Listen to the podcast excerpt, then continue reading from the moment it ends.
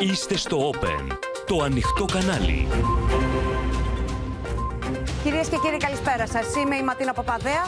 Ελάτε να δούμε μαζί τα νέα της ημέρας στο κεντρικό δελτίο ειδήσεων του Open που αρχίζει αμέσως τώρα.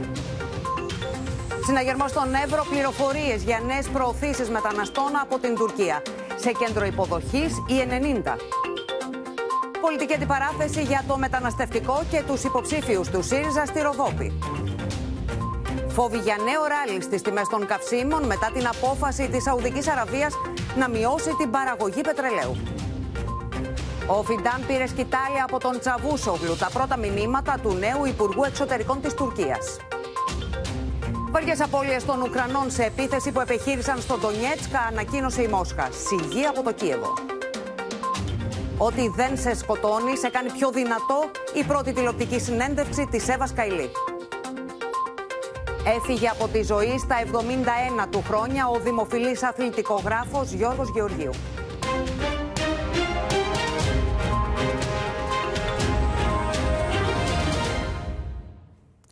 Σε κόκκινο συναγερμό βρίσκονται, κυρίες και κύριοι, οι αρχές των Εύρο, καθώς μετά τους ενενήντα ένα παράτυπους μετανάστες που Τούρκοι διακινητές μετέφεραν σε νησίδα του ποταμού, υπάρχουν πληροφορίες και για άλλες προωθήσεις. Τις τελευταίες ημέρες καταγράφεται κινητικότητα και αύξηση των ροών, τις οποίες η Αθήνα παρακολουθεί στενά, καθώς εκφράζονται φόβοι ότι η Άγκυρα θα επιχειρήσει ξανά εργαλειοποίηση του μεταναστευτικού. Ενώ όλες οι καταγγελίες συγκλίνουν στο ότι παράνομα κυκλώματα και Τούρκοι στρατοχωροφύλακες στέλνουν βάσει σχεδίου τους μετανάστες στις νησίδες του Εύρου. Λίγο πριν μπουν σε πούλμαν για να μεταφερθούν στο κέντρο υποδοχής και ταυτοποίησης, οι μετανάστες που προωθήθηκαν από Τούρκους διακινητές με βάρκα σε νησίδα του Εύρου στα Μαράσια ευχαριστούν τις ελληνικές αρχές. Η δεύτερη ομάδα των μεταναστών μόλις επιβιβάζεται στο λεωφορείο. Ανάμεσά τους είναι ηλικιωμένες γυναίκες από ό,τι βλέπετε, αλλά και μικρά παιδιά. Νωρίτερα η πρώτη ομάδα μας ευχαριστούσε που χάρη στις ελληνικές αρχές κατάφεραν να διασωθούν. Βάρκες. Το Open εξασφάλισε αποκλειστικές εικόνες από την νησίδα όπου βρίσκονταν οι μετανάστες. Εκεί βρέθηκαν κομμάτια από σχισμένες βάρκες αλλά και υπολείμματα προμηθειών που δεν θα μπορούσαν να μεταφέρουν εάν δεν είχαν βοήθεια από την τουρκική πλευρά. Έχουμε κατέβει στην κήτη του ποταμού Εύρου, εδώ στα Μαράσια. Ακριβώς απέναντί μου είναι η νησίδα που βρέθηκαν οι ενενήντα ένα μετανάστες. Μας χωρίζουν περίπου στα είκοσι πέντε με τριάντα μέτρα. Εδώ το ποτάμι είναι περίπου στα δύο μέτρα. Είναι όμως η ροή του πάρα πολύ ορμητική. Επομένως, δεν θα μπορούσαν να περάσουν κολυμπώντας τα μικρά παιδιά και τα βρέφη. Στις ελληνικές αρχές έχει σημάνει κόκκινο συναγερμός, καθώς όπως φαίνεται οι Τούρκοι δουλέμποροι με την υποστήριξη της τουρκικής στρατοχωροφυλακής προσπαθούν να εκμεταλλευτούν την πτώση της στάθμης του Εύρου και στοχοποιούν τις νησίδες του ποταμού. Αμέσως μετά τις εκλογές στη γείτονα χώρα βλέπουμε ότι η Τουρκία συνεχίζει να εργαλοποιεί το μεταναστευτικό. Είχαμε πολύ καιρό να δούμε πολυάριθμες ομάδες να οδηγούνται από Τούρκους στρατοχωροφυλάκες σε σημεία της παραμεθορίου. Στους Ψαθάδες ακόμη δεν έχει φτάσει ο φράχτης, αν και έχουν ξεκινήσει εργασίες με κόψιμο δέντρων. Η νησίδα της περιοχής, που είναι κατά το ίμιση ελληνική, έχει μπει στο στόχαστρο των Τούρκων διακινητών. Σύμφωνα με τις τελευταίες πληροφορίες, ομάδα περίπου τριάντα μεταναστών έχει προωθηθεί από την τουρκική στρατοχωροφυλακή στην νησίδα των Ψαθάδων. Ενώ οι κάτοικοι στα Μαράσια υποστηρίζουν ότι αντίστοιχος αριθμός μεταναστών έχει προωθηθεί σε άλλη νησίδα της περιοχής τους. Μπορεί να είναι η αρχή ενός φαύλου κύκλου. Να ξαναρθούν όχι λιγότεροι, αλλά πολύ περισσότεροι, και εκεί το θέμα αλλάζει.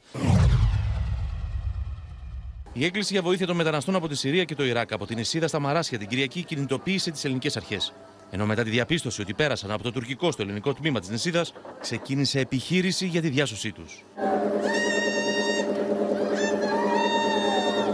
Συνολικά οι ελληνικές αρχές περισυνέλεξαν ενενήντα ένα άτομα, εκ των οποίων τριάντα δύο άντρες, είκοσι πέντε γυναίκες και τριάντα τέσσερα παιδιά. Ενώ στην επιχείρηση διάσωσης συμμετείχαν η τέταρτη ΕΜΑΚ και διασώστες του Ερυθρού Σταυρού. Ε, συνδράμαμε στην ελληνική αστυνομία με δύο διασωστικές ελέμους της τέταρτης ΕΜΑΚ, με οκτώ άνδρες. Μέλη του Ερυθρού Σταυρού, από ό,τι βλέπετε, με το που περνούν οι μετανάστες, με τη βοήθεια της ΕΜΑΚ επί ελληνικού εδάφους, τους φροντίζουν και τους παρέχουν τις πρώτες βοήθειες. Δεν είχαν νερό, δεν είχαν να φάει πέντε μέρες, όπως μας εξήγησαν. Τους παρέχαν πρώτες βοήθειες, ό,τι χρειάζεται, και νερό, κρουασάν, ίσα-ίσα για να μπορούν να πάρουν λίγο δυνάμεις για να συνεχίζουν mm. στο κέντρο που θα πάνε. Και όλα αυτά, ενώ μία ακόμη ομάδα είκοσι τεσσάρων μεταναστών βρίσκεται σε σύμπλεγμα νησίδων στη Νέα Βίσα. Από το ίδιο σημείο, πριν από λίγες ημέρες, πέρασαν στην ελληνική επικράτεια εκατόν τριάντα οκτώ παράτυποι μετανάστες. Μεταφερόμαστε κατευθείαν στον Έβρο και στην απεσταλμένη του Open Αναστασία Αργυριάδου. Αναστασία, εκεί οι αρχές παραμένουν σε ύψιστο συναγερμό για τις νέες προωθήσεις μεταναστών, για αυτό το ενδεχόμενο. Το αντιλαμβανόμαστε αυτό, Ματίνα, ότι είναι σε κόκκινο συναγερμό ελληνικές αρχές. Φαίνεται ότι είναι σε εξέλιξη ένα σχέδιο της άλλης πλευράς, της Τουρκίας, εργαλειοποίησης των νησίδων. Εκεί όπου η σύνοριογραμμή χωρίζει τις νησίδες στη μέση. Έτσι, μετά την επιχείρηση που είδαμε χθες στα Μαράσια, ακούσαμε και στο βίντεο ότι υπήρχε πληροφορία πως Τούρκοι στρατοχωροφύλακες έχουν προωθήσει ομάδα μεταναστών στους Ψαθάδες. Τελικά, η τα τελευταία νέα λένε και οι τελευταίες πληροφορίες ότι αυτοί λόγω της χαμηλής στάθμης του νερού κατάφεραν να περάσουν επί ελληνικού εδάφους. Ωστόσο, ήταν εκεί οι Έλληνες συνοριοφύλακες και συνέλαβαν περίπου ε, είκοσι μετανάστες. Τώρα, τα βλέμματα των αρχών είναι στραμμένα και στη Νέα Βίσα. Εκεί υπάρχει η πληροφορία για μια άλλη ομάδα μεταναστών, τριάντα περίπου, που βρίσκεται σε νησίδα, όπου και αυτή είναι η μισή σε ελληνική επικράτεια, η μισή σε τουρκική. Είναι χαμηλή και σε εκείνο το σημείο στάθμη των νερών.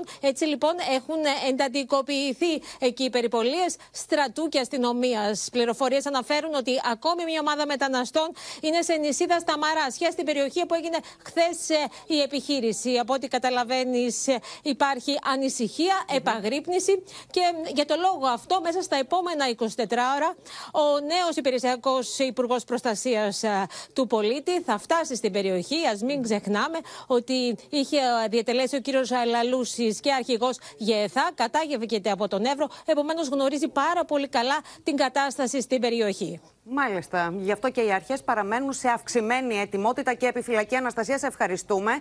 Τώρα για τα όσα αποκαλυπτικά είπαν οι μετανάστες στους αστυνομικούς, πάμε στη Μήνα Καραμήτρου, γιατί Μήνα έχεις αποκλειστικές πληροφορίες.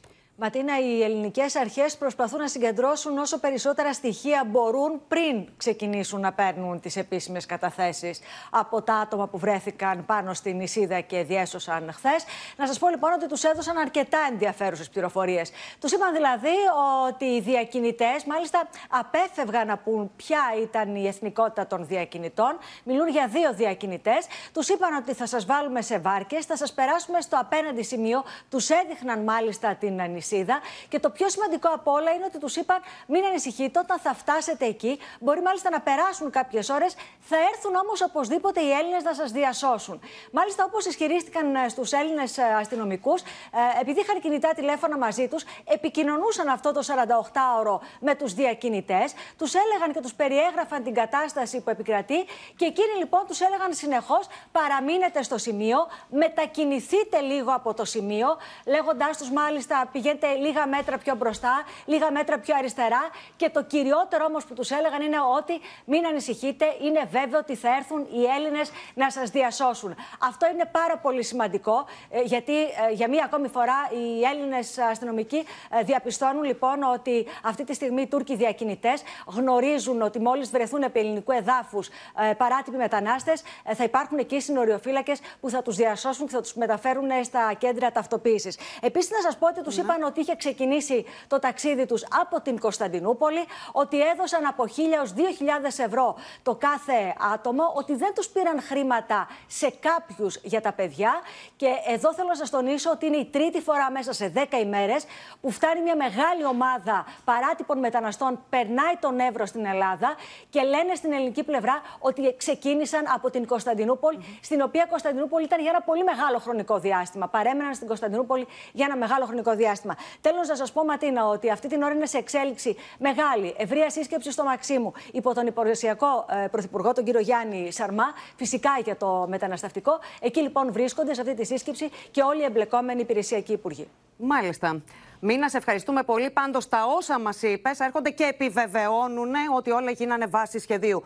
Τώρα, το θέμα των παράτυπων μεταναστών άνοιξε ένα ακόμη μέτωπο πολιτικής κόντρας, με αφορμή και την επιχείρηση διάσωσης ομάδας από νησίδα του Εύρου. Με τον ΣΥΡΙΖΑ να κάνει αναφορές στην παλαιότερη υπόθεση με τη μικρή Μαρία. Ταυτόχρονα, με αμύωτη ένταση, συνεχίζονται οι διαξυφισμοί για τους υποψηφίους του ΣΥΡΙΖΑ σε Ξάνθη και Ροδόπη.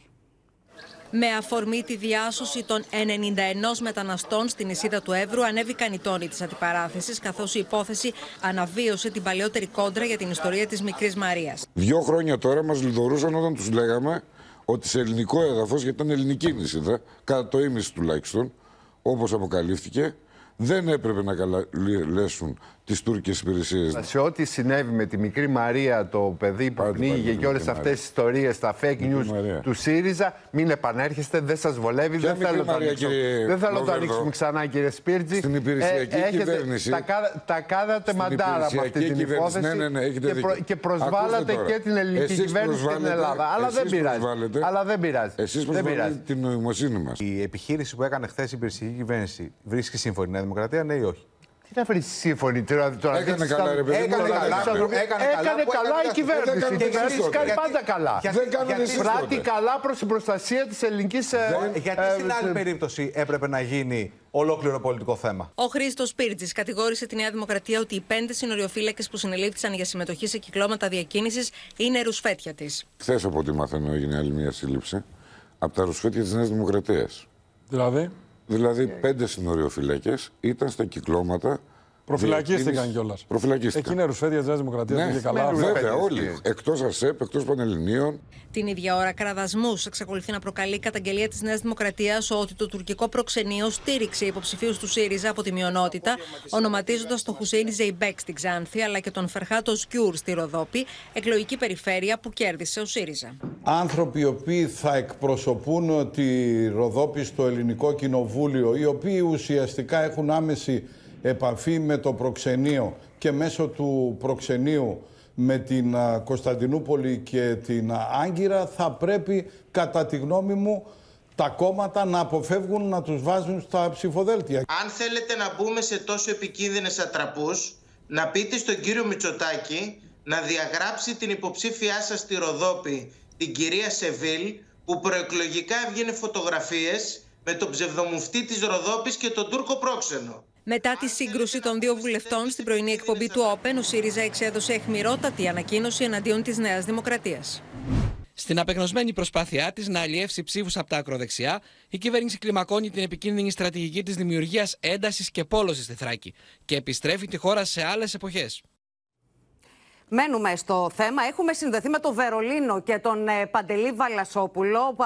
Παντελή, έχουμε Γερμανούς αναλυτές που προβλέπουν ουσιαστικά μεγάλη αύξηση των μεταναστευτικών ροών από την Τουρκία στην Ευρώπη, άρα και πίεση στα σύνορα. Ναι, καλησπέρα. Πρόκειται για αναλύσεις που λένε ότι, το ξέρουμε, είναι γνωστό, υπάρχει μεγάλη πίεση μέσα στην τουρκική κοινωνία προς τον πρόεδρο Ερντογάν, ώστε να διώξει τους πρόσφυγες. Mm. Κυρίως αυτούς που έχουν έρθει από τη Συρία. Το είδαμε και σε πρόσφατη δημοσκόπηση που έγινε από Γερμανικό Ινστιτούτο στην Τουρκία.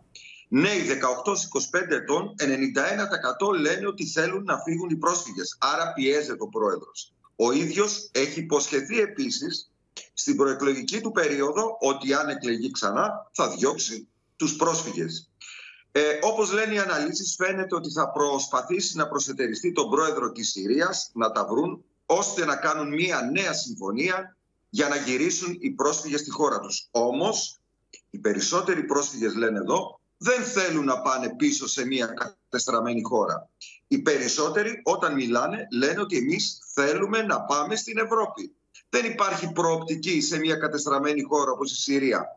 Και όταν λένε Ευρώπη, εννοούν σχεδόν πάντα μια χώρα, τη Γερμανία. Όμως, για να πάνε στη Γερμανία υπάρχουν συγκεκριμένοι δρόμοι από όπου μπορούν να περάσουν. Και ένας από αυτούς, ο κύριος, είναι και η Ελλάδα. Άρα, λένε, θα πρέπει να αντιμετωπίσουμε στα εξωτερικά σύνορα της Ευρώπης το επόμενο διάστημα πολύ μεγάλη πίεση. Ματίνα. Μάλιστα. Παντελή, σε ευχαριστούμε πολύ. Στη Τουρκία, λοιπόν, όλο το φάσμα των προκλήσεων στην εξωτερική πολιτική καλείται να διαχειριστεί ο νέος υπουργός εξωτερικών, Χακάν Φιντάν.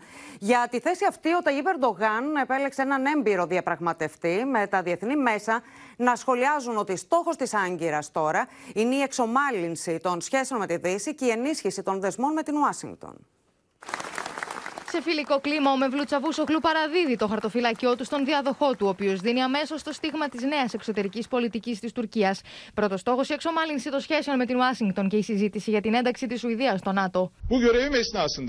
Milletimizin büyük bir takdirini kazanarak yeniden seçilen Sayın Cumhurbaşkanımızın vizyonuna ve temsil ettiği değerlere uygun şekilde devletimizin ve milletimizin bütünlüğü, güvenliği ve refahı için elimden gelen her türlü gayreti göstereceğim. Τα διεθνή μέσα σχολιάζουν εκτενώς πως ο Ταγίπ Ερντογάν επιχειρεί στην τρίτη του θητεία να ενισχύσει την εικόνα του ως παράγοντα της διεθνούς πολιτικής σκηνής για να καλύψει την τουρκική οικονομία που καταρρέει. Με αυτό το φόντο, ο Χακάν Φιντάν έρχεται να αντικαταστήσει το Μευλού Τσαβούσογλου στη θέση του Υπουργού Εξωτερικών. Ένας άνθρωπος της απόλυτης εμπιστοσύνης του Προέδρου, με διάβλους επικοινωνίας με τη Δύση και γνώστης όλων των κρίσιμων ζητημάτων της τουρκικής διπλωματίας. Dışişleri Bakanlığı bayrağını değerli kardeşim Hakan Fidan'a devrediyorum. En zor coğrafyalarda, en hassas konularda devletimizin ve milletimizin bekasını birlikte koruduk. Her zaman bakanlığımızın ve bakanımızın emrinde olacağım. Μία ημέρα νωρίτερα, ο Γιεν Στόλτερμπεργκ συναντάει στην Κωνσταντινούπολη τον Ταγίπ Ερντογάν, διαμηνύοντας ότι η Σουηδία έχει εκπληρώσει τις υποχρεώσεις της προς την Τουρκία και το ΝΑΤΟ. That the permanent joint mechanism should meet again in the week starting on the twelfth of June. Και όσο η Άγκυρα κατηγορεί τη Σουηδία ότι προσφέρει καταφύγιο σε τρομοκράτες που αρνείται να εκδώσει στην Τουρκία, στη Στοκχόλμη εκατοντάδες υποστηρικτές του Π Κ Κ διαδηλώνουν κατά της εισόδου της χώρας στη Βορειοατλαντική Συμμαχία. It's important to support the, the struggle for Kurdish independence. It's important to, to voice our opposition to the horrible actions of, of, the, of the Turkish regime. Στην Τουρκία είναι σε εξέλιξη αλλαγής κοιτάλης στα Υπουργεία. Έχουμε συνδεθεί με την Κωνσταντινούπολη και τη Μαρία Ζαχαράκη. Ανάμεσα σε αυτά τα Υπουργεία, λοιπόν, Μαρία, είναι και το Υπουργείο Εσωτερικών. Να ξεκινήσουμε με το αν ασχολούνται στην ε, Τουρκία με την υπόθεση των μεταναστών. Ε, Ματίνα, όχι, στην Τουρκία η κάλυψη του γεγονότος αυτού είναι πάρα πολύ περιορισμένη. Μόνο από κάποια αντιπολιτευόμενα μέσα υπάρχει αναφορά και προβάλλεται κυρίως ε, ειδησιογραφικά, επικαλούμενα κυρίως τα ελληνικά μέσα. Ε, άλλωστε, ο νέος υπουργός, ο Αλή Καγιά, είναι η πρώτη μέρα σήμερα που ανέλαβε και ο νέος υπουργός εσωτερικών της Τουρκίας θεωρείται όμως, να πούμε, ένα γεράκι. Σαν τον Σοηλού, τον προκάτοχό του, όχι μόνο στην καταπολέμηση της τρομοκρατίας, αλλά και σε θέματα μετανάστευσης, ακόμη και εξωτερικής πολιτικής. Είναι τεχνοκράτης και παθιασμένος ερντογανικός, ταιριάζει απόλυτα με το μοντέλο του Τούρκου Προέδρου που θέλει ένα τεχνοκρατικό, αυτή τη φορά, Υπουργικό Συμβούλιο. Ωστόσο, το δείγμα γραφής του στο μεταναστευτικό αναμένεται να φανεί πολύ σύντομα, όταν πρέπει σε λίγους μήνες να διαχειριστεί την προεκλογική υπόσχεση του Ερντογάν για την επιστροφή των Σύρων προσφύγων στην πατρίδα τους. Και εκεί θα φανεί, λοιπόν, και πώς θα συμπεριφερθεί και στην Θράκη με τους πρόσφυγες που σειραίουν συνεχώς είτε στο ποτάμι είτε προς τα τουρκικά παράλια. Πάντως, το στίγμα της εξωτερικής πολιτικής που θα ακολουθήσει ο Χακάν Φιντάν το έδωσε σήμερα κατά την τελετή παράδοσης παραλαβής στο Υπουργείο Εξωτερικών. Mm-hmm. Μιλώντας για μια Τουρκία ανεξάρτητη από σφαίρες επιρροής, ο πρώην διοικητής της ΜΙΤ έστειλε μήνυμα προς τη διεθνή κοινότητα ότι η Τουρκία θα συνεχίσει να κινείται ουδέτερα και ακολουθώντας μια πολιτική τραμπάλας, όπως τη λέμε, δηλαδή και με Ρωσία και με Ηνωμένες Πολιτείες και με Ανατολή και με Δύση. Ναι. Και μάλιστα πριν από λίγο το Υπουργείο Άμυνας ανέλαβε και ο Γιασαργκουλέρ, ο οποίος και εκείνος με τη σειρά του έστειλε ένα μήνυμα ανόρθωσης εθνικού φρονήματος. Στόχος, μας είπε, είναι να ανεβάσουμε πιο ψηλά την τουρκική σημαία. Μάλιστα. Τώρα, Μαρία, mm. το μεγάλο στοίχημα στο εσωτερικό της Τουρκίας παραμένει η οικονομία και ο νέος υπουργός, Σιμσεκ, έχει ήδη αναλάβει δράση. Εκεί έχουν στρέψει όλοι τα βλέμματά τους μετά τη σύνθεση του Υπουργικού Συμβουλίου που ανακοινώθηκε από τον Ερντογάν. Ο νέος Υπουργός Οικονομικών, λοιπόν, ο Μεχμέτ Σιμσεκ, όπως λένε πληροφορίες σήμερα, συναντήθηκε με τη Χαφιζέ Γκαγιέ Ερκάν, την οποία προορίζει για νέα διοικητή της Κεντρικής Τράπεζας της Τουρκίας. Μία γυναίκα, το χρυσό κορίτσι της Τουρκίας, όπως την αποκαλούν, η οποία είναι μία Αμερικανοαναθρεμένη και, με, και θεωρείται μεγάλο τραπεζικό στέλεχος στην Αμερική. Θα συναντηθεί η ίδια σύντομα και με τον Ερντογάν, γιατί πρέπει να αλλάξει η διοίκηση της Κεντρικής Τράπεζας. Πάντως, όλοι περιμένουν τον ΣΥΜΣΕΚ να δείξει σύντομα δείγματα γραφής, προκειμένου να εμπνεύσει εμπιστοσύνη στις διεθνείς αγορές και κυρίως στους διεθνείς επενδυτές που θα πρέπει να ρίξουν ρευστό, θα λέγαμε, στην Τουρκία για να βγει σιγά σιγά από αυτή την κρίση. Μάλιστα. Μαρία Ζαχαράκη, σε ευχαριστούμε πολύ. Αισιόδοξος ότι σύντομα θα ανοίξει ο διάλογος μεταξύ Ελλάδας και Τουρκίας είναι ο Τούρκος καθηγητής εξωτερικής πολιτικής Χουσέιν Μπακτσί, μιλώντας στο Open και τη Γεωργία Γαρατζιώτη. Σύμφωνα με τον ίδιο, ο Ταγίπ Ερντογάν έχει καταλάβει ότι η ρητορική πόλωσης δεν οδηγεί πουθενά. How would you characterize the new cabinet of President Erdogan? President Erdogan's new cabinet is a, a very uh, smooth and technocratic uh, cabinet. They are not uh, people who have been uh, using very polarizing rhetoric. This was an indication that President Erdogan is not going to have a polarizing uh, rhetoric as before in his first period, but rather now in the second second period he will correct his mistakes and uh, probably he will have much more uh, silent and cooperative uh, rhetoric uh, with the uh, countries in and around uh, Turkey. Hakan Fidan, Turkey's new Minister of Foreign Affairs, how do you believe will he handle Greek-Turkish issue? He is not too much speaking person, but uh, he is a, a very good uh, bureaucrat and he has done all the talks, of course, together uh, with the uh, government concerning the Cyprus, concerning the Mediterranean, concerning the Aegean issues. He knows his file and is aware uh, how uh, important and complicated it is uh, now, but policy will be, uh, I would say, much more uh, in a positive sense, uh, not uh, to try to uh, get uh, with Greece uh, particularly a very competitive uh, policy, but rather try Uh, to find uh, solutions, at least in uh, uh, diplomatic ways. Do you estimate that a new dialogue between the two countries will open soon?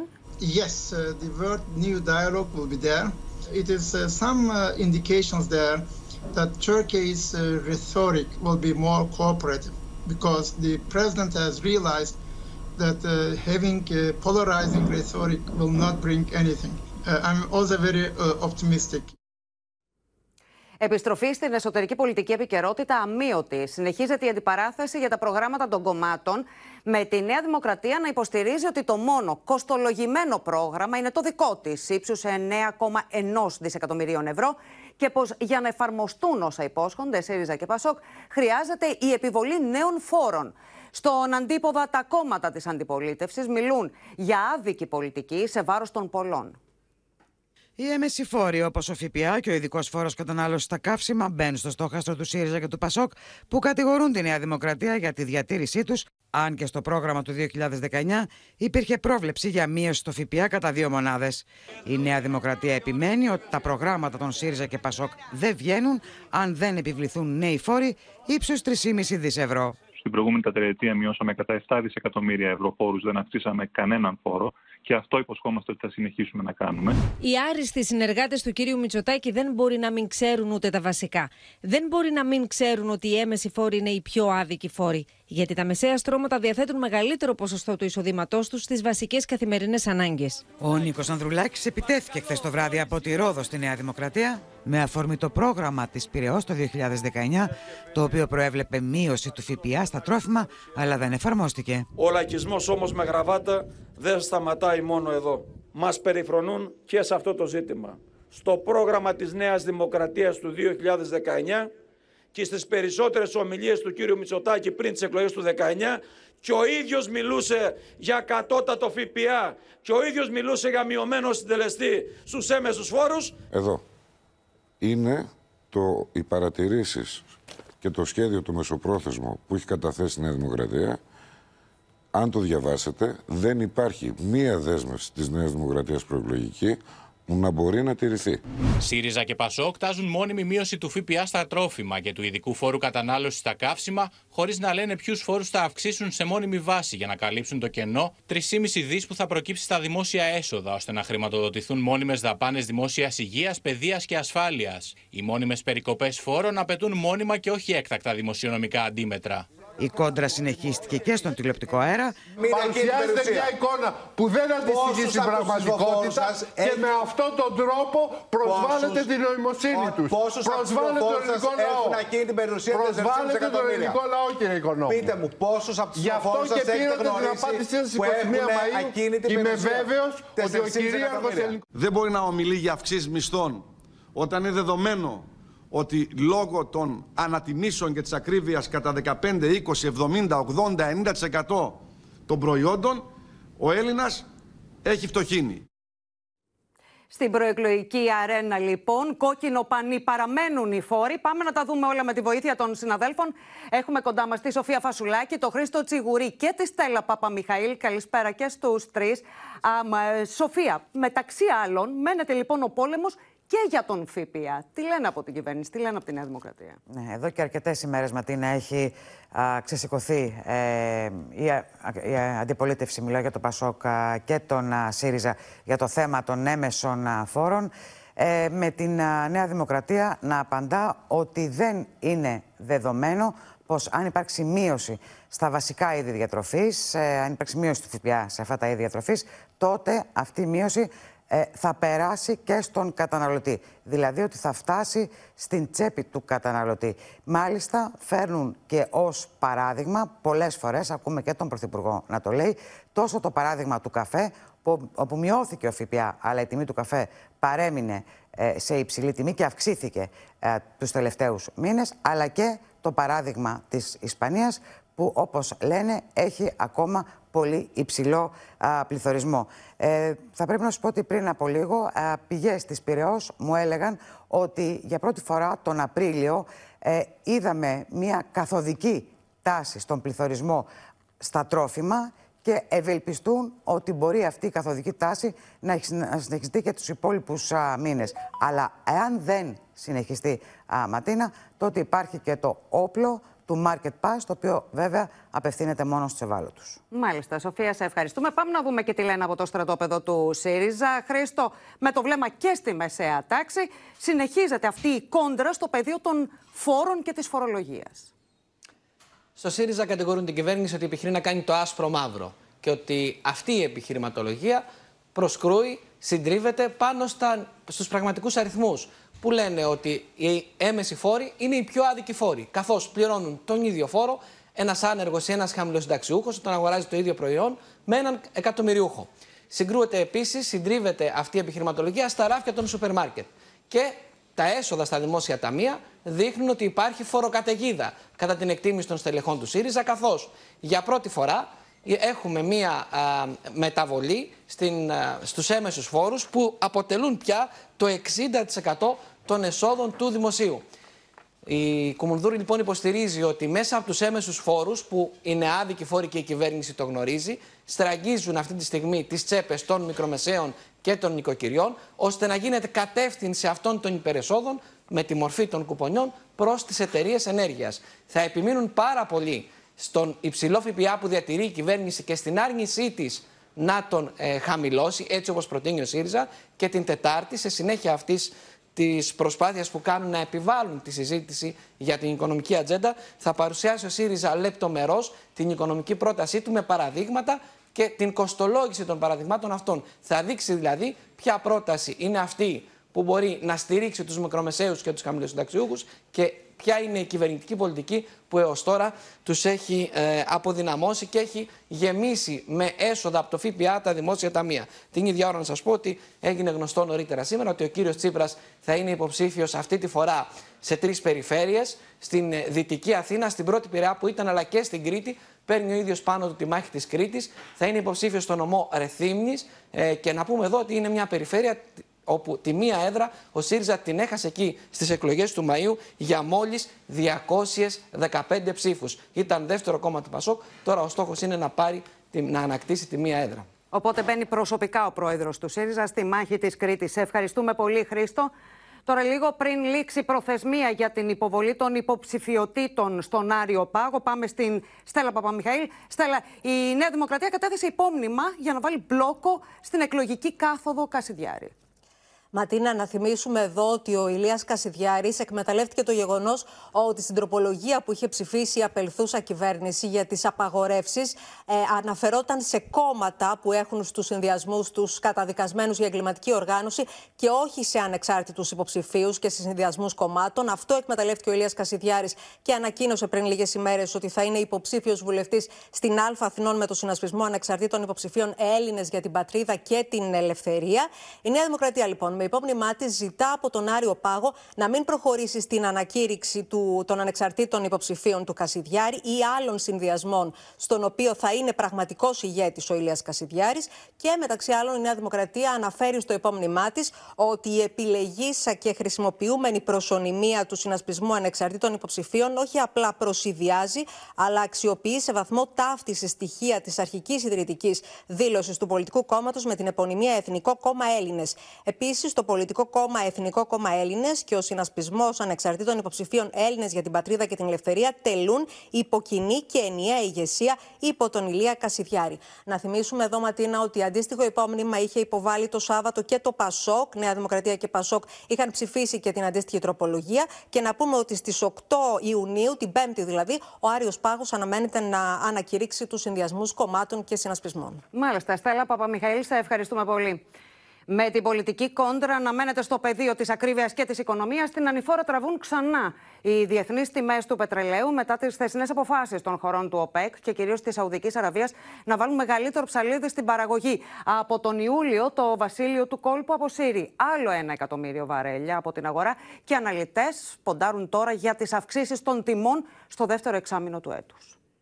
We will do whatever it is necessary to bring stability to this market. Με αυτές τις λέξεις, η Σαουδική Αραβία βάζει ξανά φωτιά στις διεθνείς τιμές του πετρελαίου, ανακοινώνοντας νέα μείωση της παραγωγής από τον Ιούλιο και για όσο χρειαστεί. I would have to call it the Saudi lollipop, which is a million barrel of reduction for the start that starts the first of July, and it, that million is also extendable.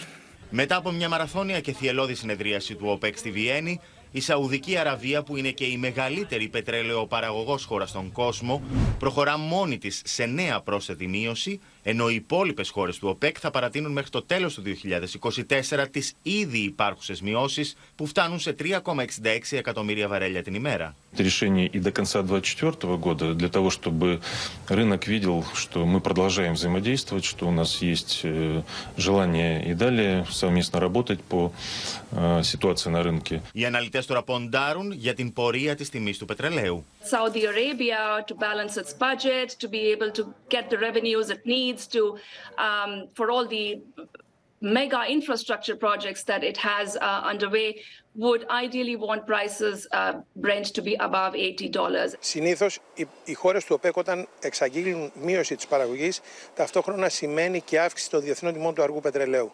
Τις δύο τελευταίες φορές που είχαν εξαγγείλει δεν αυξήθηκαν οι διεθνείς τιμές του αργού πετρελαίου. Ήδη είναι πολύ ψηλά. Καθώς η νέα μείωση της παραγωγής θα επηρεάζει τα αποθέματα στην αγορά από τον Ιούλιο, το στίχημα είναι πώς θα κινηθούν οι τιμές στο δεύτερο εξάμηνο του έτους.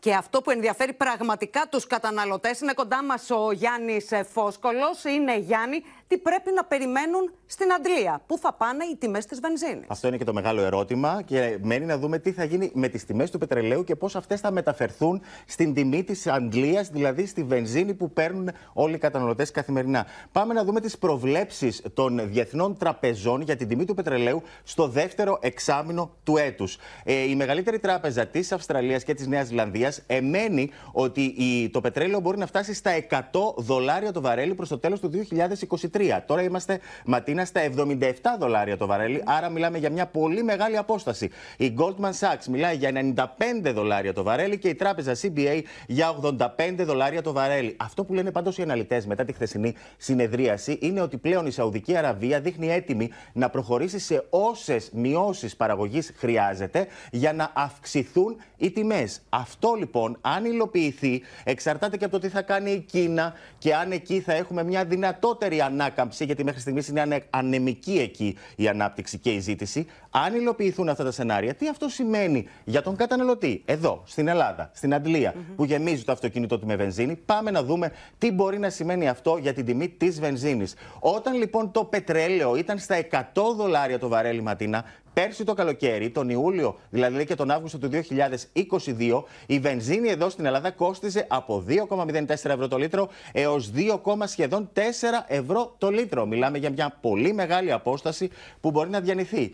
Αν πάμε στο ευνοϊκότερο σενάριο που έχουμε αυτή τη στιγμή, δηλαδή στα ογδόντα πέντε δολάρια το βαρέλι, ε, εκεί είχαμε αυτή τη τιμή το φθινόπωρο του δύο χιλιάδες είκοσι δύο, Σεπτέμβριο με Οκτώβριο. Αυτό τι μπορεί να σημαίνει για τη βενζίνη? ένα κόμμα ενενήντα έξι ευρώ το λίτρο ήταν πέρυσι, με αυτή την τιμή του πετρελαίου, έως δύο κόμμα μηδέν τρία ευρώ το λίτρο. Άρα, αυτό σημαίνει ότι αν υλοποιηθούν τα σενάρια των διεθνών οίκων, έχουμε τα χειρότερα μπροστά μας να περιμένουμε για τις τιμές στην Αντλία. Θα δούμε όμως αν θα υλοποιηθούν αυτά τα σενάρια μέσα στο δεύτερο εξάμηνο του δύο χιλιάδες είκοσι τρία. Σε κάθε περίπτωση, μιλάμε για αύξηση και όντως είναι τα δυσίωνα σενάρια για την τσέπη των καταναλωτών. Σε ευχαριστούμε πολύ.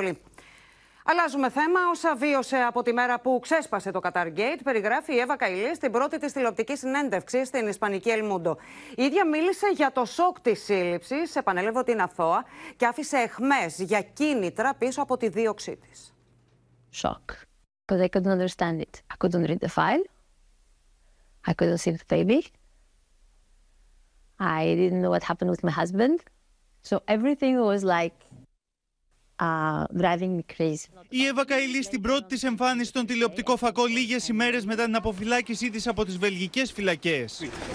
So ρωτήθηκε για την υπόθεση Qatar Gate και τα μετρητά τα οποία βρέθηκαν στο σπίτι της. A lot of media has published that that there were about one hundred fifty thousand euros fear. No. That's that's correct. No. Η ανεξάρτητη πλέον ευρωβουλευτής, μιλώντας στην El Mundo σε μια προσπάθεια να εξηγήσει τους λόγους της φυλάκησής της, υποστήριξε ότι η σύλληψη της ενδεχομένως να οφείλεται στις πρωτοβουλίες της στο Ευρωπαϊκό Κοινοβούλιο σχετικά με τα συστήματα παρακολούθησης. I created the service that doesn't exist in Europe for politicians to check their devices for illegal software or surveillance. Okay. It was very interesting because uh, we have the evidence that the investigation was for my work, my political parliamentarian work. We have the evidence that uh, the whole committee was under scrutiny. Η πρώην αντιπρόεδρος του Ευρωπαϊκού Κοινοβουλίου μίλησε και για τις στιγμές ως κρατούμενη στις φυλακές του Χάρεν. I was just trying to to stay calm. The first days they locked the apartment and they didn't care where the baby was and I couldn't contact my family. Isn't it insane? They say whatever doesn't kill you makes you strong. I will never forget that day. And I remember we wake up, we had some work to do, and suddenly the police appeared at the parking. And they said, your husband is arrested, and they took his car, so I thought there would be something related to a car accident. Η Εύα Καηλή επιβεβαίωσε ότι ο Παντσέρη πήγαινε τακτικά στο σπίτι της, ωστόσο διέψευσε ότι είχε κάθε οικονομική συναλλαγή μαζί του. Στο μέτωπο του πολέμου, η Ρωσία ισχυρίστηκε ότι απέκρουσε μεγάλη επίθεση στην περιφέρεια του Ντονιέτσκ με εκατοντάδες νεκρούς Ουκρανούς στρατιώτες. Εκρηκτική στο μεταξύ παραμένει η κατάσταση στην περιοχή του Μπέλγκοροντ, με το Ρώσο κυβερνήτη να καταγγέλει ουκρανικά πλήγματα και το Κίεβο να μιλά για ρωσικές επιθέσεις. Μεγάλης κλίμακας επίθεσης σε πέντε κατευθύνσεις στα νότια του Ντονιέτσκ εξαπέλυσε η Ουκρανία σύμφωνα με τις ρωσικές αρχές, ενισχύοντας τις δυνάμεις της στο πεδίο. Η Μόσχα ανακοίνωσε πως κατάφερε να την αντιμετωπίσει με επιτυχία και ο αρχηγός των ρωσικών ενόπλων δυνάμεων βρέθηκε στα εμπροσθέν. В результате умелых и грамотных действий восточной группировки войск потери вооруженных сил Украины составили более двести пятьдесят человек личного состава, шестнадцать танков, три боевые машины пехоты, είκοσι μία боевая бронированная машина. Και στη Ζαπορίζια, ο διορισμένος από τη Μόσχα κυβερνήτης μιλά για εντατικοποίηση των οργανωμένων ουκρανικών χτυπημάτων εκεί. Σε ρωσικό έδαφος, στην περιφέρεια του Μπέλγκοροντ, διεξάγονται μάχες και ο κυβερνήτης της περιοχής καταγγέλει τις ουκρανικές δυνάμεις για πλήγματα με πυροβολικό. Χτυπήματα και σε κατοικημένες περιοχές.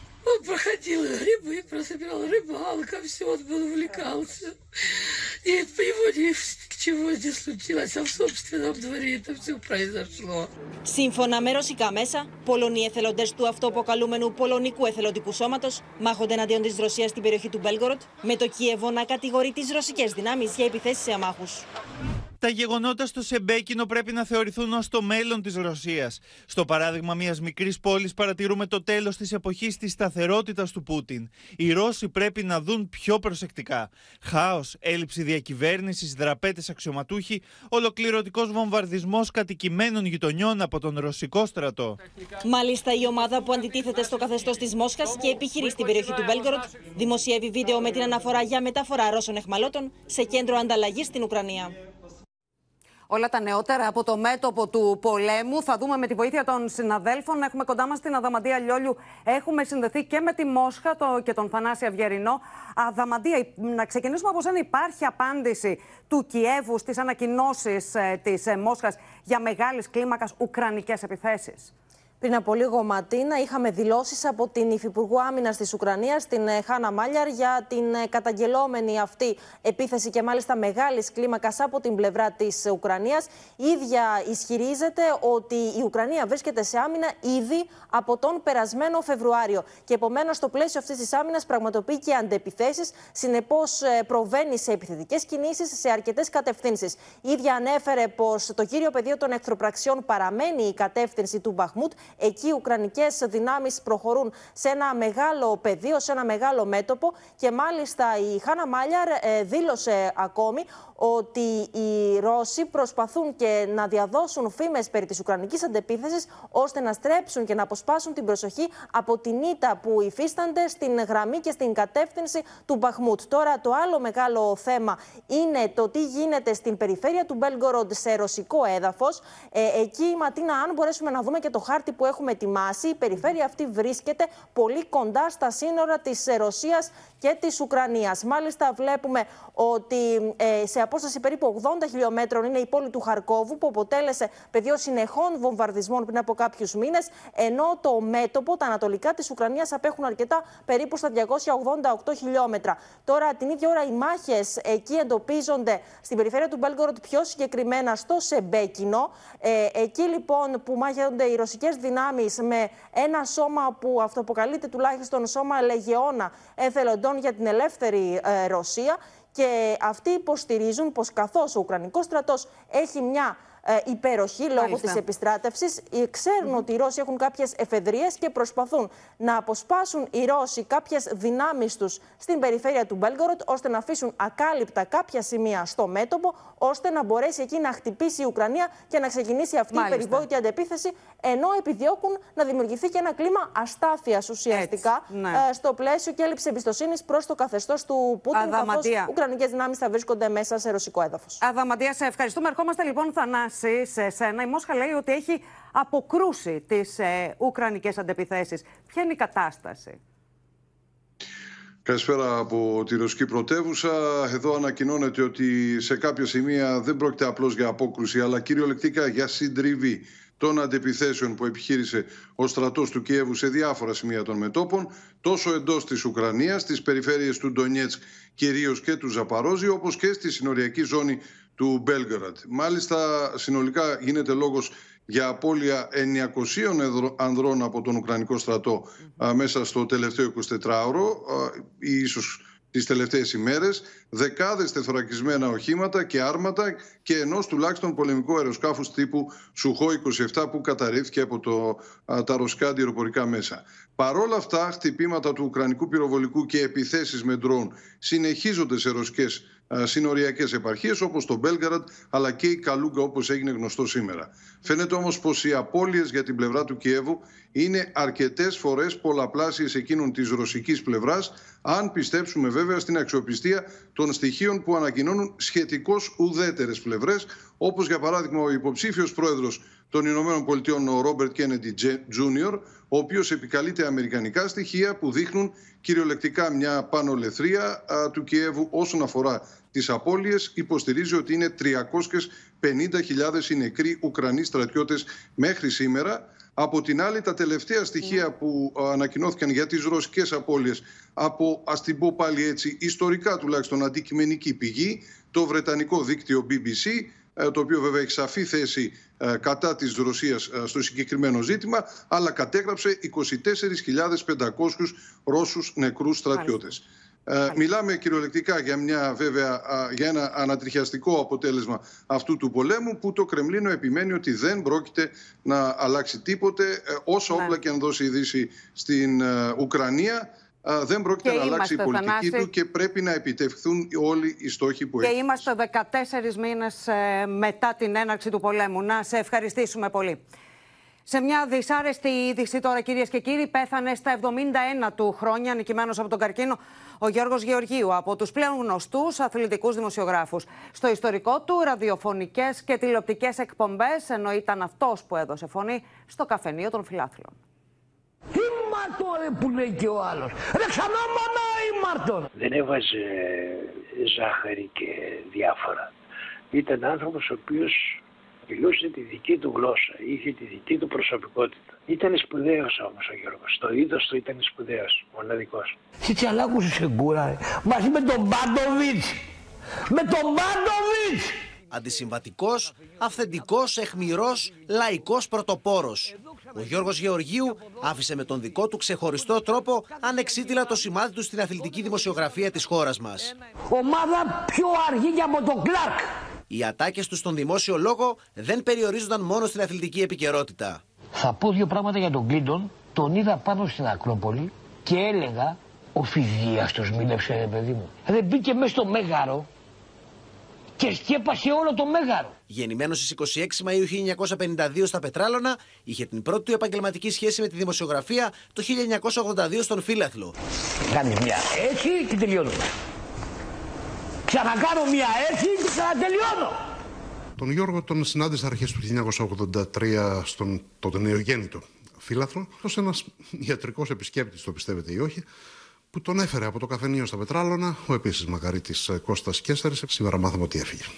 Η Μάρτον, που έλεγε και ο Γεωργίου. Ο παδός του Απόλλωνας Σμύρνης έφερε επανάσταση στον ηλεκτρονικό και ραδιοφωνικό τύπο με το καφενείο των φιλάθλων. Την πρώτη εκπομπή που έδωσε βήμα στον κόσμο για να εκφράσει τις απόψεις του. Σε ένα κλασικό παραδοσιακό μαγαζί, όπως βλέπεις τη δόξα για τον χρόνο.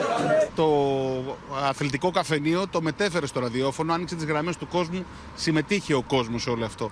Ήταν έτσι ιδιαίτερος και στην προσωπική του επαφή με τους ανθρώπους. Η σπάνια κληρονομική ασθένεια που καθήλωσε και τελικά στάθηκε μοιραία για τον γιο του, τον στιγμάτισε και τον άλλαξε ως άνθρωπο. Όταν μας είπε ο Τζον Ουίλσον τι περιμένει τον Τάσο και εμάς, γυρίσαμε στο ξενοδοχείο το βράδυ, δεν κοιμήθηκα και το πρωί που σηκώθηκα πάω να πληθώ και βλέπω τα μαλλιά μου άσπρα. Σε ένα βράδυ. Σε ένα βράδυ. Και αρχίζω να μασάω ψωμί ψύχα και μας πάνε τα δόντια μου. Η φωνή του καφενείου των φιλάθλων σήγησε σήμερα το πρωί σε ηλικία εβδομήντα ενός ετών μετά από άνηση μάχη με τον καρκίνο. Η κηδεία του θα γίνει την Τετάρτη εφτά Ιουνίου στις δέκα και μισή από το κημητήριο του ζωγράφου. Σε σύγχρονη μάστιγα, κυρίες και κύριοι, τείνουν να μετατραπούν τα φαινόμενα βίας μεταξύ ανηλίκων. Το τελευταίο βίαιο περιστατικό καταγράφηκε στο Ρεό Κάστρο Θεσσαλονίκης, σε συμπλοκή παιδιών ηλικίας δεκαπέντε δεκαέξι ετών δίπλα από παιδική χαρά. Κεντρικό σημείο στο Ρεό Κάστρο μετατρέπεται σε άτυπο πεδίο μάχης. Ομάδες ανηλίκων επιτίθεται η μία στην άλλη με απίστευτη αγριότητα. Ένας νεαρός παίρνει φόρα και γροθοκοπεί με μανία έναν άλλον στο πρόσωπο. Κάποιος σηκώνει απειλητικά ένα καδρόνι, ενώ ένας τρίτος κλωτσάει με το γόνατο έναν άλλον ανήλικο. Οι πιο ψύχρεμοι προσπαθούν μάταια να τους ηρεμήσουν. Κοιτούσε τα παπούτσια του άλλου και του είπε η άλλη παρά που την κοιτούσε. Τι θες, ρε. Μετά ε, του είπε, έλα να το πεις αυτό εδώ. Όλα αυτά για ασήμαντη αφορμή και μπροστά στα έντρωμα μάτια μικρών παιδιών και των γονιών τους που βρίσκονταν στη διπλανή παιδική χαρά. Ένα παιδί μεγάλα πήγε να ρίξει μπουνιά σε έναν, την απόφυγε, του έριξε το δύο μπουνιές, έπεσε ο άλλος, έσβησε. Από τη συμπλοκή, ένας ανήλικος μεταφέρθηκε στο νοσοκομείο με τραύματα στο πρόσωπο, ενώ η αστυνομία προχώρησε σε τρεις συλλήψεις ανηλίκων και πέντε γονέων. Ανησυχούμε γιατί γίνεται στη γειτονιά μας. Γίνεται επαναλαμβανόμενα και γίνεται και όλο πιο συχνά. Αυτό είναι που μας ανησυχεί. Η άγουρη βία όμως φαίνεται να παίρνει ανεξέλεγκτες διαστάσεις τόσο στη φυσική όσο και στη διαδικτυακή πραγματικότητα, καθώς σχεδόν όλες οι βίαιες επιθέσεις καταγράφονται και ανεβαίνουν στα κοινωνικά δίκτυα, άλλοτε εκβιαστικά και άλλοτε απλά για αστείο. Όπως η περίπτωση μιας δεκαπεντάχρονης από τον Εύωσμο, την οποία αφού έσυραν και ξυλοκόπησαν άλλες ανήλικες, βιντεοσκόπησαν την αποτρόπαια πράξη τους και τη διέσυραν διαδικτυακά. Θύμα άγριου ξυλοδαρμού με συνέπεια τον τραυματισμό της και μια δεκαπεντάχρονη στην Εύβοια με αφορμή ένα αγόρι. Τα περιστατικά βίας μέσα και έξω από τα σχολεία όλο και μεγαλώνουν και πολλαπλασιάζονται και είναι κάτι που ανησυχεί ιδιαίτερα ε, το σύνολο των γονιών. Σύμφωνα με πανελλαδική έρευνα που διεξήχθη από το χαμόγελο του παιδιού, το σχολικό έτος που διανύουμε, ένα στα τρία παιδιά σε σύνολο γεωγραφικών περιφερειών και σχολικών βαθμίδων δέχτηκε εκφοβισμό, ενώ το μεγαλύτερο ποσοστό παιδιών που αποτελεί στόχο φαινομένων βίας ανήκει στην ηλικιακή κατηγορία από δεκατρία έως δεκατέσσερα ετών. Κοινός τόπος γονέων και καθηγητών για να αντιμετωπιστούν τα φαινόμενα βίας μεταξύ ανηλίκων είναι η πρόσληψη ψυχολόγων και κοινωνικών λειτουργών στα σχολεία. Στις Ηνωμένες Πολιτείες έληξε το θρίλερ στον αέρα με το Τσέσνα που παραβίασε τον εναέριο χώρο της Ουάσιγκτον και συνετρίβη. Κατά την καταδίωξη, μαχητικά εφ δεκαέξι έσπασαν το φράγμα του ήχου, προκαλώντας μεγάλη αναστάτωση στους πολίτες. Μια ισχυρή έκρηξη προκαλεί πανικό σε κατοίκους της Ουάσιγκτον, της Βιρτζίνια και του Μέριλαντ. I heard a really loud boom that shook the whole house. I was worried something happened to the kids first. We all thought it was an earthquake. Military jets were scrambled after a small plane violated the airspace over Washington, and the pilot was not responding to radio calls. What the? Το Τσέσνα, που κλήθηκαν να αναχαιτήσουν τα μαχητικά αεροσκάφη σπάζοντας το φράγμα του ήχου, παραβίασε τον εναέριο χώρο της αμερικανικής πρωτεύουσας. Λίγα λεπτά αργότερα κατέπεσε στα νοτιοδυτικά της Βιρτζίνια. Those jets created a sonic boom as they took off, sending much of Virginia into a panic and all of social media into a frenzy. Το αεροσκάφος συνετρίβει όταν τελείωσαν τα καύσιμά του, ενώ νεκροί είναι, σύμφωνα με τα αμερικανικά μέσα ενημέρωσης, και οι τέσσερις επιβαίνοντές του, ανάμεσά τους ένα παιδί. The plane took off from uh, Tennessee and then went northeastbound over northern Virginia, over the eastern shore of Maryland, Delaware, southern New Jersey, and then turned inbound for Long Island there. Then proceeded to fly southwestbound and through the layer and layer and layer of restricted airspace around Washington, ντι σι. That apparently is what triggered this intercept. Τοπικά μέσα μεταδίδουν πως ο πιλότος είχε χάσει τις αισθήσεις του και το Cessna πετούσε σε λειτουργία αυτόματου πιλότου. The NORAD aircraft also used flares, which may have been visible to the public in an attempt to draw attention to the pilot. Για το περιστατικό έχει ενημερωθεί και ο πρόεδρος Biden. Και στο σημείο αυτό ολοκληρώθηκε το κεντρικό δελτίο ειδήσεων. Μείνετε στο Open. Αμέσως μετά η αστυνομική σειρά Private Eyes. Και στις εννιά μην χάσετε την ξένη ταινία Ο Αριστερόχειρας. Κυρίες και κύριοι, από όλους εμάς, καλό βράδυ.